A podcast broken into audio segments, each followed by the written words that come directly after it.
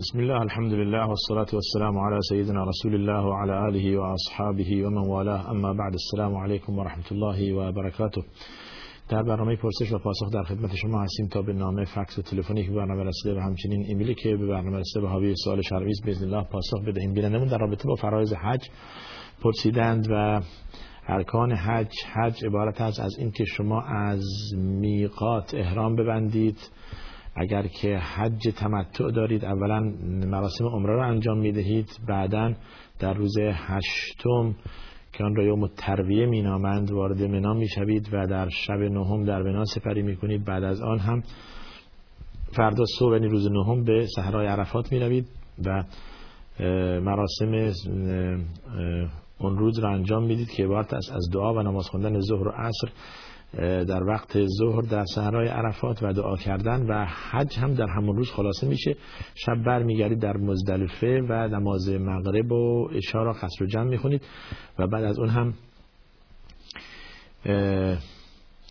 وارد مکه می‌شوید. البته شب را در مزدلفه سپری می‌کنید بعد از آن جمره عقبه و اون جمره بزرگ را هفت سنگ می‌زنید و تواف می‌کنید وارد به حرم می‌شوید بعد از اون برمیگردید به منا و ایام دهم یازدهم و دوازدهم را در منا سپری می‌کنید که هر روز بعد از زوال آفتاب باید جمره سگانه را رمی کنید. کوچک و وسط و بزرگ هر کدوم هفت سنگ. و زبح هم اگر که حجتون تمتع هستش از روز دهم شروع میشه وقت زبح تا روز سیزدهم یعنی حیوانی را سر می‌برید. و اگر حجتون افراد بدون عمره یعنی بدون تمتع بدون تمتع ذبحی بر شما نیست.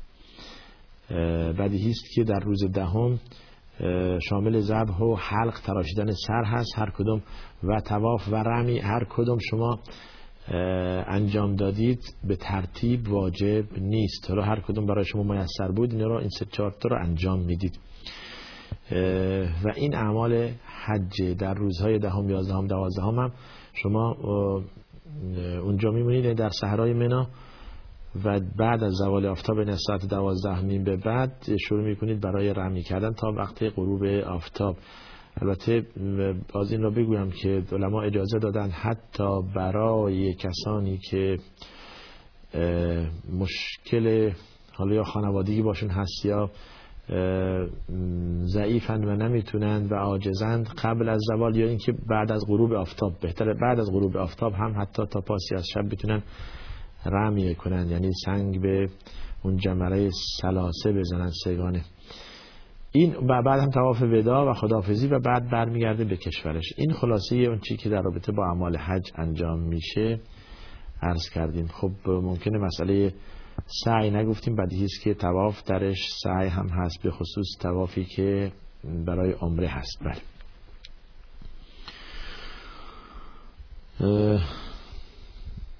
گفتید آیا در جای هست که بیش از چهار زن می‌توان اختیار کرد؟ خیر. قبل از اسلام بله حد حدودی برای اختیار زن نبود. یک نفر ده بیس سی زن داشت و محدودیتی نبود برای این. و به زن هیچ حقی نمی‌دادند. و بعضا هم خیلی ظلم و ستم می‌کردند. و اسلام که آمد و مسائل زن و چی که مربوط است به حقوق زن مطرح کرد و کم کم زن را بالا آورد و زن بهش قدر و مقام و منزلتی داد و به مردانی که بیش از چهار زن داشتن ده پونزده یا بیست زن داشتن دستور داد که چهار تا از اونها را اختیار کنید بقیه را مرخص کنید و طلاق بدهید و از شما جدا بشن برای اینکه بیش از چهار تا دیگه جایز نیست. این هم در مسئله حالا سوالی داریم با در رابطه با عدالت همین سوال بعد خواهد آمد. این هم زمانی که انسان بتواند عدالت را رعایت کند. عدالت در مبیت شب ماندن و در نفقه. این دو رو یا در مسکن این دو سه تا رو باید رعایت کند. اگر تونست این در توانش هست. ببین آیه هم همینو میگه. زمانی که فین خفتم الا تعدلوه واحدتا اگر ترسیدید که عدالت در شما پیاده نشود یا در خود ندیدید که انسان عادلی باشید به یک زن بسنده کنید اکتفا کنید به یک زن. مسئله دو سه چهار زن خب حرفی نیست درش مباح هست ولی اون چی که بعد در بردارد ممکنه برای بعضی ها مسئله ساز باشد. یعنی رعایت عدالت را رعایت کردن و همچنین. هرگز زنان را خوش نیاید از این که ما به مردم بگوییم دو سه یا چهار زن اختیار کنید. الا من رحم الله مگر زنی که خلا خیلی متقی و با خدا باشد. مثلا برای که این غیرت حالا در زنانه در زنان هست معمولا. ولی خب این این غیرت به جا نیست به جا نیست. در مقایسه کردن با اینکه اگر این شوهر احتیاج به زن داشته باشه حتی احتیاج جنسی حتی احتیاج جنسی. پس با چه رفع کند این احتیاج جنسی خودش را. از طریق حرام؟ بله. خب پس اگر که دو یا سه زن اختیار کند صرفا به خاطر احتیاج رفع احتیاجات جنسی باز هم این خودش یک دلیل خانه کننده است برای اینکه مرد بتواند یا بخواهد یا بهانه داشته باشد برای اینکه دو یا سه زن اختیار کند. و عرض کردم این مسئله برمیگرده به ذات انسان و شخصیت انسان و مدیریت و اداره کردن دو سه زن. و اگر انسان در خود نمی‌بیند یا ضعف اداره درش هست ضعف مدیریت درش هست دیگه مبادرت به این عمل نکند که درش فتنه هست و اختلاف هست و هست شود که مشاک یا وقت ندارد. ممکنه یه نفر خیلی مشغوله یه نفر اصلا وقت به یک زن رسیدن هم ندارد. از 24 ساعت فقط 4 5 ساعتش وقت داره گونم بخواد بخوابه. بقیه اوقات مشغول نمی‌تونه به خود به فرزندان به خانواده برسه. دیگه این مبادرت به این عمل نکند. توجه فرمودید. برای اینکه بعد از زمانی شما یک زن دارید که تقریبا اندازه اختیار خودتی ولی زمانی که دو زن اختیار کردی مجبوری که به دو, دو زن مثل هم نگاه کنی و مثل هم برسی. و این مشکل به وجود خواهد آورد. اگرچه هم ما تایید می‌کنیم این مسئله را یعنی مبادرت به تعدد زوجات دو سه یا چهار زن هنگام ضرورت. اگر ضرورت باشد و شما از این عمل خودداری کنید و این عمل را انجام ندهید معصیت کارید. بله. بسیار خوب. ولی مواظب باشید که مسئله عدالت حرف اول رو می‌زند.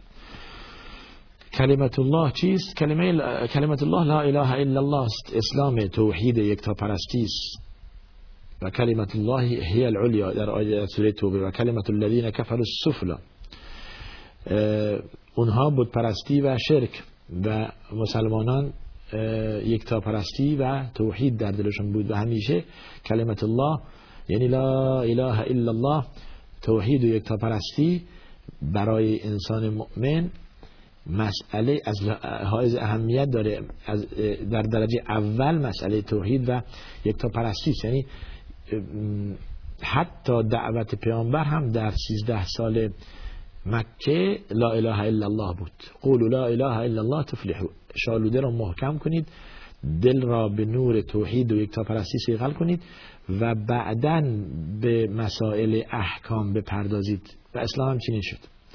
اسلام چنین گسترش پیدا کرد و اسلام این چنین به ما یاد داد که در وحله اول مسائل عقیدتی ما متاسفانه مسائل عقیدتی در بعضی بر الا من رحم الله که ضعیف هست و اونها رو دست کم می‌گیرند.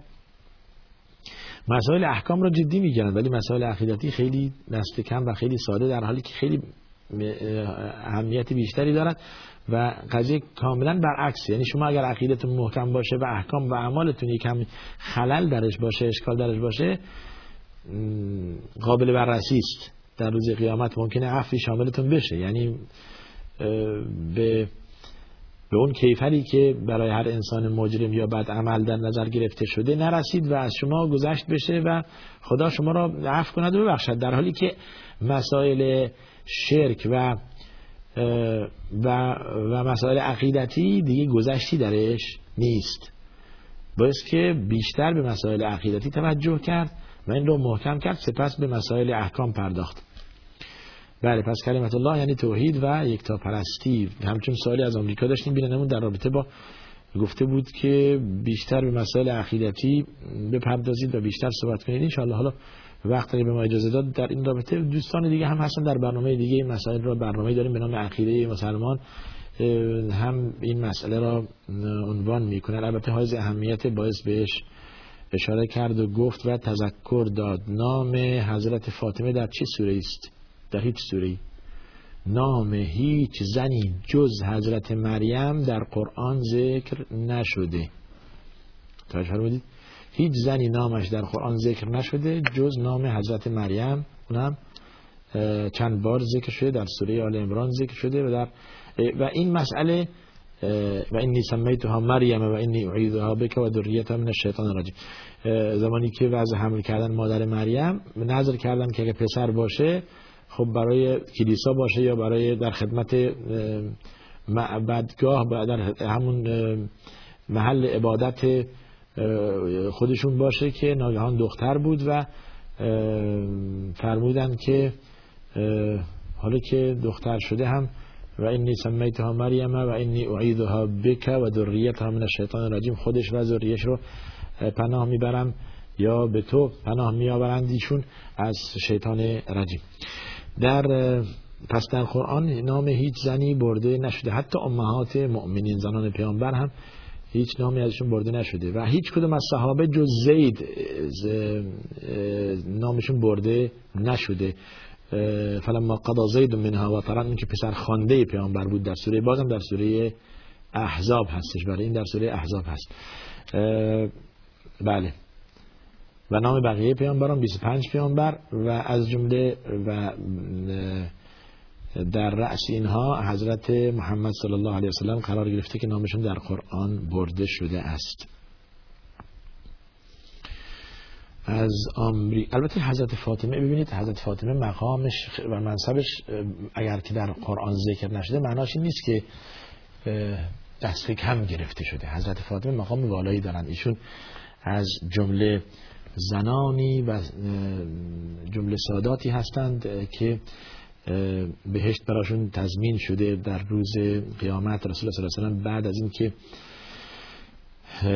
یا در مرض وفات یا مرض الموت رسول الله صلی الله علیه و زمانی که به حضرت فاطمه خبر دادن اولین کسی که به من ملحق میشی شما هستید به حضرت فاطمه گفت. اولین کسی که از آل بیت رسول الله صلی الله علیه و به رسول الله صلی الله علیه و ملحق می‌شوند حضرت فاطمه زهرا بود رضی الله عنها و و ایشون مقام و منزلت والایی دارن سیدت نسای اهل الجنه از جمله آسیه زن فرعون از جمله مریم و از جمله فاطمه زهرا.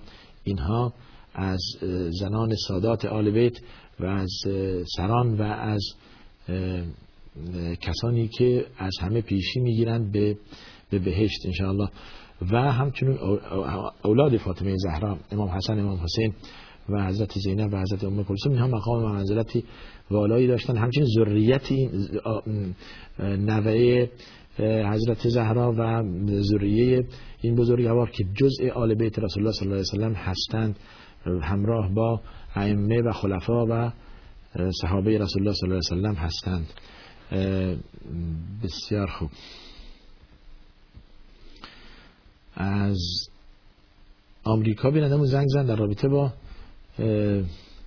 گفتند که از کار صبح همچون که در از کار مغرب شما دارید یعنی در گفتن لا اله الا الله وحده لا شريك له له الملك وله الحمد وهو على كل شيء قدير یا يحيي ويميت وهو على كل شيء قدير یا در روایت دیگه يحيي ويميت بيده الخير وهو على كل شيء قدير اینا روزی بعد از نماز صبح ده بار و بعد از نماز مغرب هم ده بار. و بعد از آن مشغول میشید به گفتن سبحان الله الحمدلله الله اکبر. 33 بار هر کدوم چون که خودتون گفتید. این دعای بعد از نماز یا از کار بعد از نماز صبح فرق نمی‌کنه. این کار فقط اضافه بر اون چیزی در نماز ظهر و عصر و عشا داره اینه که شما مثل نماز مغرب ده بار لا اله الا الله وحده لا شریک له تا آخر می‌گویید. بعد در رابطه با ریا صحبت کردید که ما به اون مسئله اشاره کردیم گفتید که اگر این اذکار من در وقت کار در وقت عمل این انجام بدم آیا ریا میشه؟ نه این ریا نمیشه. مگر اینکه شما قصدتون ریا باشه. این نمر اول به نیت برمیگرده به نیت شما. اگر در نیت شما ریا نباشد که هرگز ریا نیست. و بلکه دستوره که لا یزال و لسان و به ذکر الله. پیوسته زبانت باید تر باشه. این این زبان باید مرتب ذکر کند. سبحان الله الحمدلله لا اله الا الله الله اکبر لا اله الا الله ولا حول ولا قوه الا بالله. سبحان الله و بحمده سبحان الله العظیم. و استغفر الله العظیم الذي لا اله الا هو الحي القيوم و اتوب الی اینها را تکرار کنید و اینها را بگویید. حالا صد بار 200 بار هر چی که در حدیث مده که روزی صد بار من استغفار می‌کنم شما استغفار کنید. بیش از صد بار من استغفار می‌کنم رسول الله میفرماید شما استغفار پس استغفار کردن در حقیقت روزی را بیشتر می‌کند عمر را طولانی تر میگرداند و و انسان را با برکت می‌کند. همچون که در آیه و در در حدیث در آیه سوره هود در آیه سوره نوح ثم انی بله. أسررت لهم فقلت استغفروا ربكم إنه كان غفارا. يرسل السماء عليكم مدرارا ويمددكم بأموال وبنين ويجعل لكم جنات ويجعل لكم انهارا علماء فرمان که نتیجه استغفار این که انسان روزیش بیشتر شود و عمرش طولانی تر شود. این بله. از به اضافه این سله رحم و اعمال عمر انجام دادن اینها جزء چیزایی است که به انسان به روزی انسان یا روزی را بر انسان باز می کند بله پس گفتیم که سنت نماز ظهر گفته در هنگام کار نه ریا نیست. ببینید شما همیشه مسائل ریا را شما مربوط کنید به نیت. اگر در نیت شما ریا نیست ریا نخواهد بود. این وسوسه شیطانی است. اون یک مسئله هم عرض کردم خدمت شما. بعض وقت میشه که شیطان به شما وسوسه می‌کنه. بیگونه که آقا شما نماز سنت خوندید پشت سرتون نگاه می‌کنه و این مسئله ریا میشه و اعمالتون باطل میشه نماز سنت نخونید. اگر گفتید لا اله الا الله یا استغفر الله یا سبحان الله بگویید ریا میشه و اینا میشنن و میگن که شما انسان این وسوسه شیطانی است. شما با این وسوسه مبارزه کنید. هرگز ریا نمی شود تا زمانی که شما منعقد نیت در دلتون باشه. آقا من می‌گویم لا اله الا تا دیگری بشنم بگوید انسان خیلی موحد و خیلی خوبیه. این میشه ریا. و وانگهی در مسائل اون چیزی که واجب هستن بارها ما به مسئله اشاره کردیم. اون چیزی که واجبه ریا درش وارد نمیشه. یعنی نمی‌توان گفت که نماز صبح شما برید بخونید یا نماز ظهر یا عصر که واجب شماست بعد دیگه ریاست. نه. بلکه شیطان به شما وسوسه می‌کنه تا این نمازها رو شما ترک کنید که سر وقت نخوانید و به بهانه این که ریاست نه. ریا در اینها داخل نمیشه.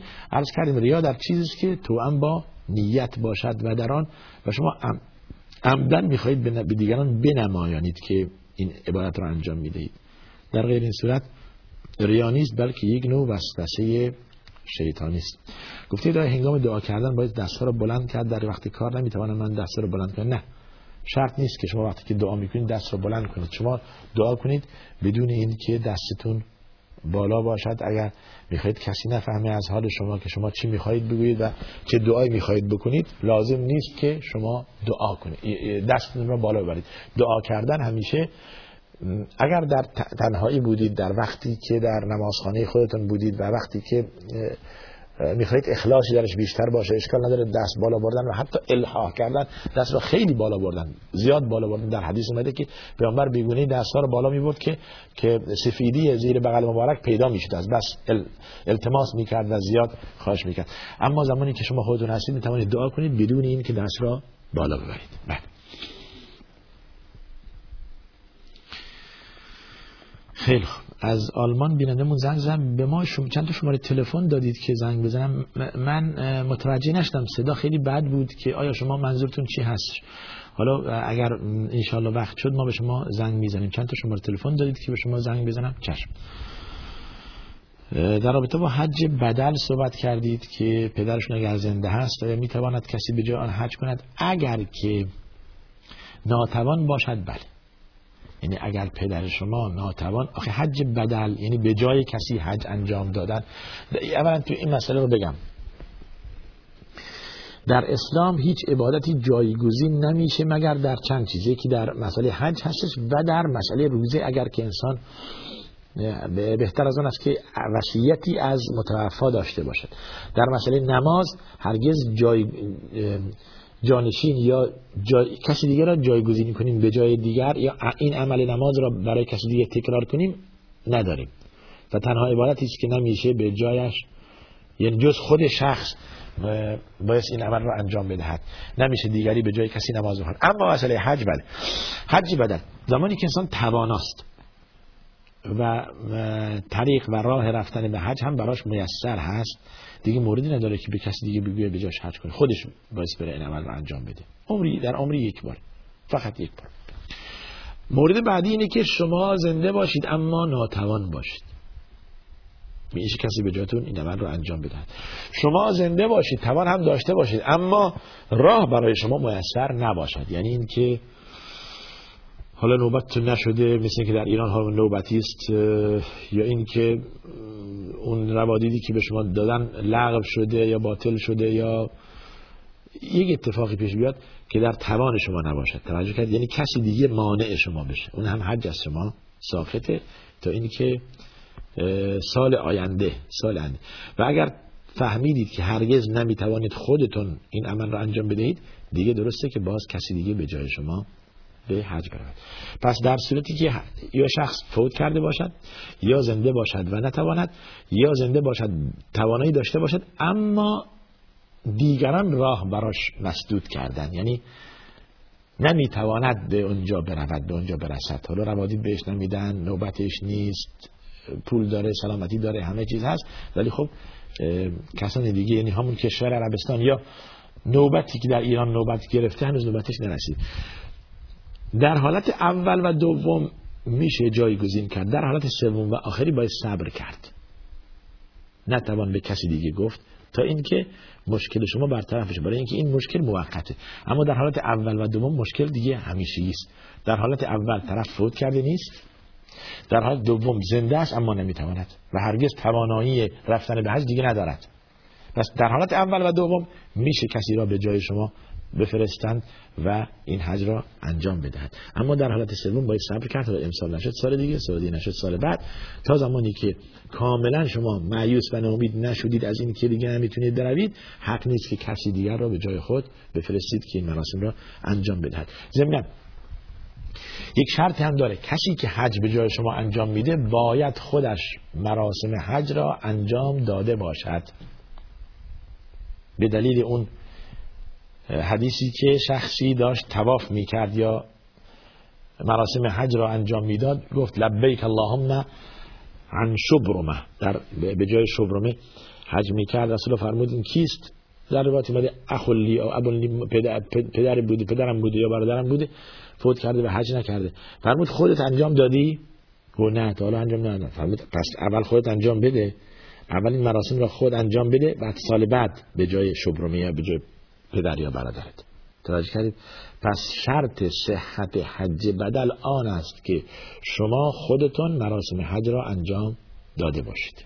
بله. این حج بدل به طور خلاصه. ولی دقت کنید که این مراسم را تا زنده اید خودتون انجام بدید. لذت و اون شیرینی و عظمت و ابهتی که در رؤیت کعبه هست در اون رؤیت اماکن مقدس هست در دیدار مسجد رسول الله صلی الله علیه و در رفتن به صحرای عرفات و مناس این نیست که شما کسی دیگر را وکیل کنید و ببیند. توجه کردید؟ به خصوص حالا که دیگه تقریبا بیشتر مردم می توانند من رو انجام بدهند. بله. خودتون مبادرت کنید. برای که در عمر یک بار هست. در عمر یک بار هست. و من توصیه می کنم کسانی که یک دو سه چهار پنج بار رفتن این مراسم حج رو انجام دادن دیگه مزاحم دیگران نشند آخه می‌دونید که شما الان دیگه چند ساله که حج جیره بندی شده یعنی زمانی که آزاد بود و مردم می‌رفتن و شلوغ نمی‌شد خب هر کس هر زمان هر, هر سال یه بار می‌تونست و این عمل رو انجام می‌داد. الان دیگه شما که ده دوازده بار رفتید و این عمل حج رو انجام دادید اگر امسال هم باز به اونجا بروید جای کسی که در طول عمرش هم آرزو داره بره و حج رو انجام بده گرفته اید و اون محروم شده و شما اصلا اضافه دارید این کار انجام بده البته نمیگیم اضافه سنت به جای شما هست ولی موردی نداره. پس زمانی که ایشون یعنی اولویت با ایشونه که اصلا انجام نداده تا اینکه شما برای بار چنده بتون باشه. بله. پس بگذارید کسی دیگه این عمل انجام بده که تا هنوز انجام نداده ازش ساخت بشه. این رکن مهم اسلامیه که اگر این انجام نده اسلام و ایمانش تکمیل نیست بگذار این همین مراسم رو انجام داده باشد. اگر کسی دو یا سه زن داشته باشد در چی؟ گفتیم در رابطه با عدالت عرض کردیم که عدالت در چیست؟ عدالت در مبیت یعنی شب ماندن هست در نفقه هست و در مسکن. مسکن هم باید برای زن مهیا کرد. حالا اگر این سه تا مبیت یعنی شب ماندن حالا ولی که جما انجام نشود برای که معاشرت زناشویی انجام نشود ولی وظیفه مرد است. اگر شبی نزد این زن ماند شب دیگر نزد زن دومی بماند و شب سوم نزد سوم شب چهارم نزد چهارم و همچین تا همینطور دور بزنه. اگر چه مرز کردیم که علاقه زناشویی نباشه. اگر در این در این مسئله عدالتی در خود ندید دیگه اختیار نکند دو یا سه زن. بله. این مسائل امروزها بیشتر تکرار میشه و سوال هم زیاد هست و حتی در رابطه با بله حالا سوال چندمیه سومیه ولی خب چون که به این رب داره در رابطه با ازدواج مسیار گفتید ازدواج شرعی است بارها به این مسئله اشاره کردیم. ولی یک سری حقوقی که وظیفه مرد هست زن مرد را میبخشد. زن مرد را میبخشد. یعنی چی؟ یعنی همین مسئله که الان عرض کردیم مبیت شب ماندن نفقه و مسکن. این سه را معاف می کند مرد را از این سه چیز معاف می کند برای همین بهش گفتن زواج مسیار از کلمه یسر و آسانی اومده. یعنی اگر واجب شماست که شب بیایید نزد من شب نیایید روز بیایید. هفته یک بار بیایید. اگر بر شما واجب است که برای من مسکن فراهم کنید و بخرید من خونه خودم دارم نمی‌خوام اگر بر شما واجب است که نفقه به من بدید نفقه نمی‌خوام من خودم پول دارم. توجه کردید اون سه چیزی که بر مرد واجب است زن از مرد مطالبه نمی کند و الا که در بستن عقد که در ازدواج دو شاهد لازم است و ولی و تعیین مهریه در اون هم هست. ازدواج ازدواج رسمی و صحیح و عادی است. اما پسوند مسیار که برش گذاشتن برای آسانی و یسری که شامل حال مرد میشه. توجه کردید؟ زن می‌خواد بر خود ستر کند. می‌خواد شوهری داشته باشد از حلال. خیلی خب شوهر که نمی‌تواند به این مسائلی که واجب است برش یعنی شب موندن و نفقه و مسکن ازش معاف گذشت می‌کنه. میگه من نمی‌خوام. هیچی از شما فقط شوهر من باشه هیچی نمی‌خوام. زن اینو به مرد میگه. توجه کردید؟ و این از داره شرعی اشکالی نداره. اشکالی ندارد. پس عقد با دو شاهد بسته شده. با بودن ولی و دختر و پدر یا ولی دختر و تعیین مهریه. مهریه بوده و نام برده شده و عقد شرعی است و بسته شده. پس بنابراین اسمش حالا اگر فرقه ولی در مسما در عمل همان ازدواج دائم و رسمی برخلاف مسئله سیغه خب در نظر اهل سنت سیغه حرام است. برای اینکه ازدواج موقت پایبند به هیچی نیست و مسئله ارث و میراث و اینها درش مطرح نیست و این از نظر اهل سنت چیز حرامی است و توهین در حق زن در حقیقت. بله. در رابطه با به زن عرض کردیم که اسلام اومده و به زن اهمیت داده و به زن ارج نهاده و به زن احترام کرده و حق زن را بهش داده و ما بخوایم این چنین زن را بله دستاویز ملعبه حالا هوا و هوس قرار بدیم که یک ساعت یا دو ساعت یا یک روز یا دو روز زیر پای این مرد باشد بعد فردا برود و همچون چیزی خلاف اون چی که برش مسائل زناشویی قرار داده شده است. و من آیاتی ان خلق لكم من انفسكم ازواجا لتسكنوا الیها. آرام گرفتن و سکنا و از اینکه انسان شریک زندگی برای خود اختیار می کند نه اینکه برای یک ساعت یا یک روز مثل عمل فاحشه ولی اعاذ بالله. این عمل جایز نیست. بسیار خوب.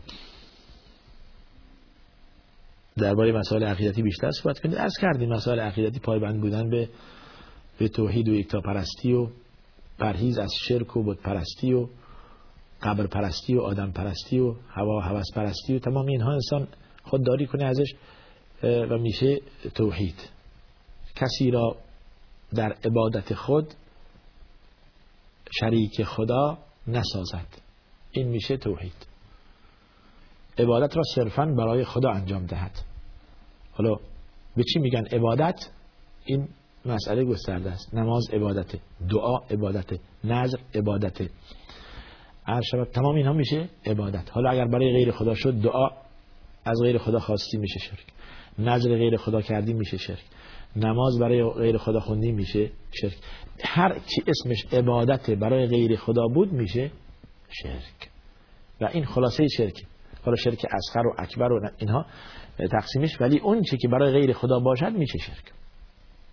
یعنی شریکی برای خدا در عبادت خدا قرار دادن. پس از خدا بترسید و در عبادت خود شریکی به خدای نیاورید. ایاک نعبد و ایاک نستعین. را خوب درش فکر کنید و هضم کنید این مسئله. یعنی چه ایاک نعبد و ایاک نستعین. توحید در این خلاصه شده. بله. بسیار علت قربانی در روز حج چیست؟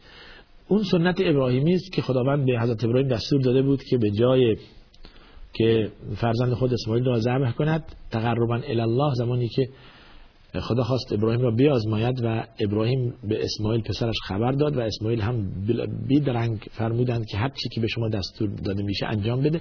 افعل ما عمر من هم در مقابل ستجدنی ان الله من الصابرین. صبر خواهم کرد و چیزی نمیگم اعتراض و ایرادی هم ندارم که زمان فلما تله للجبین زمانی که آماده کرد برای ذبح کردن دیگه دستور دادیم که نادیناه خد صدقت الرؤیا. دیگه امتحانت قبول شدی در این امتحان و عملیش کردی و فدیناه به ذبح عظیم و به جای سربریدن حضرت اسماعیل یک حیوانی را یک قوچی یا یک سر بریدیم سر ببرید که به جای این باشد. و از اون زمان این سنت باقی موند سنت ابراهیمی. و حتی این مسائلی که در رمی جمرات هم که شما سگانه در روایت این چنین آمده که زمانی که حضرت ابراهیم می‌خواست برود این چنین انجام بده شیطان جلو حضرت ابراهیم میاد و ظاهر میشه که پشیمونش کنه مگه دیوونه کسی فرزند خودش رو سر می‌بره؟ نمی‌دونم فلان. و همچنین جلو حضرت اسماعیل بابات می‌خواد سرتو ببره کجا میری؟ مگه دیوونه تو اینکه اینها را این این این پدر و پسر هم این شیطان را رج می سنگ اندازی می‌کردن. می‌دونستن که این شیطانه و می‌خواد وسوسه کنه و اونها را از فرمان الهی باز دارد سنگ زدند و و این سنت و این روش و این مناسک از همون جا باقی مانده است. بله. قبل از تواف اگر که سر را کوتاه عرض کردیم سر را کوتاه کردن یا تراشیدن در روز دهم هر عملی که انجام بگیره پس و پیش شدن این عمل دیگه اشکال نداره. شخص افرادی می اومدن خدمت رسول الله صلی الله علیه و میفرمود رمی تو قبل ان انحر. یا حلق تو قبل ان ارمی. قبل از اینکه من رمی کنم شطور را نهر کردم یا اینکه حیوان را سر بریدم یکی دیمی من قبل از اینکه ذبح کنم رمی کردم یا طواف کردم. فرمود افعل ولا حرج. انجام بده و اشکالی نداره. انجام بدهید و اشکال نداره. و این دال بر اینه که اعمال اون روز اعمال روز دهم دیگه پس و پیش کردنش شرط نیست. یعنی ترتیب درش واجب نیست معنی دیگه. اعمال روز دهم ترتیب در آن واجب نیست. هر کدوم شما میسر بود براتون انجام بده. زبر هم می‌تونید بگذارید برای روز آخر برای روز دوازم سیزم برای بعضی که می‌خوان خودشون اشراف داشته باشن بر ذبح کردن اتفاقا حیوان ها اون روز ارزونتر هم میشن.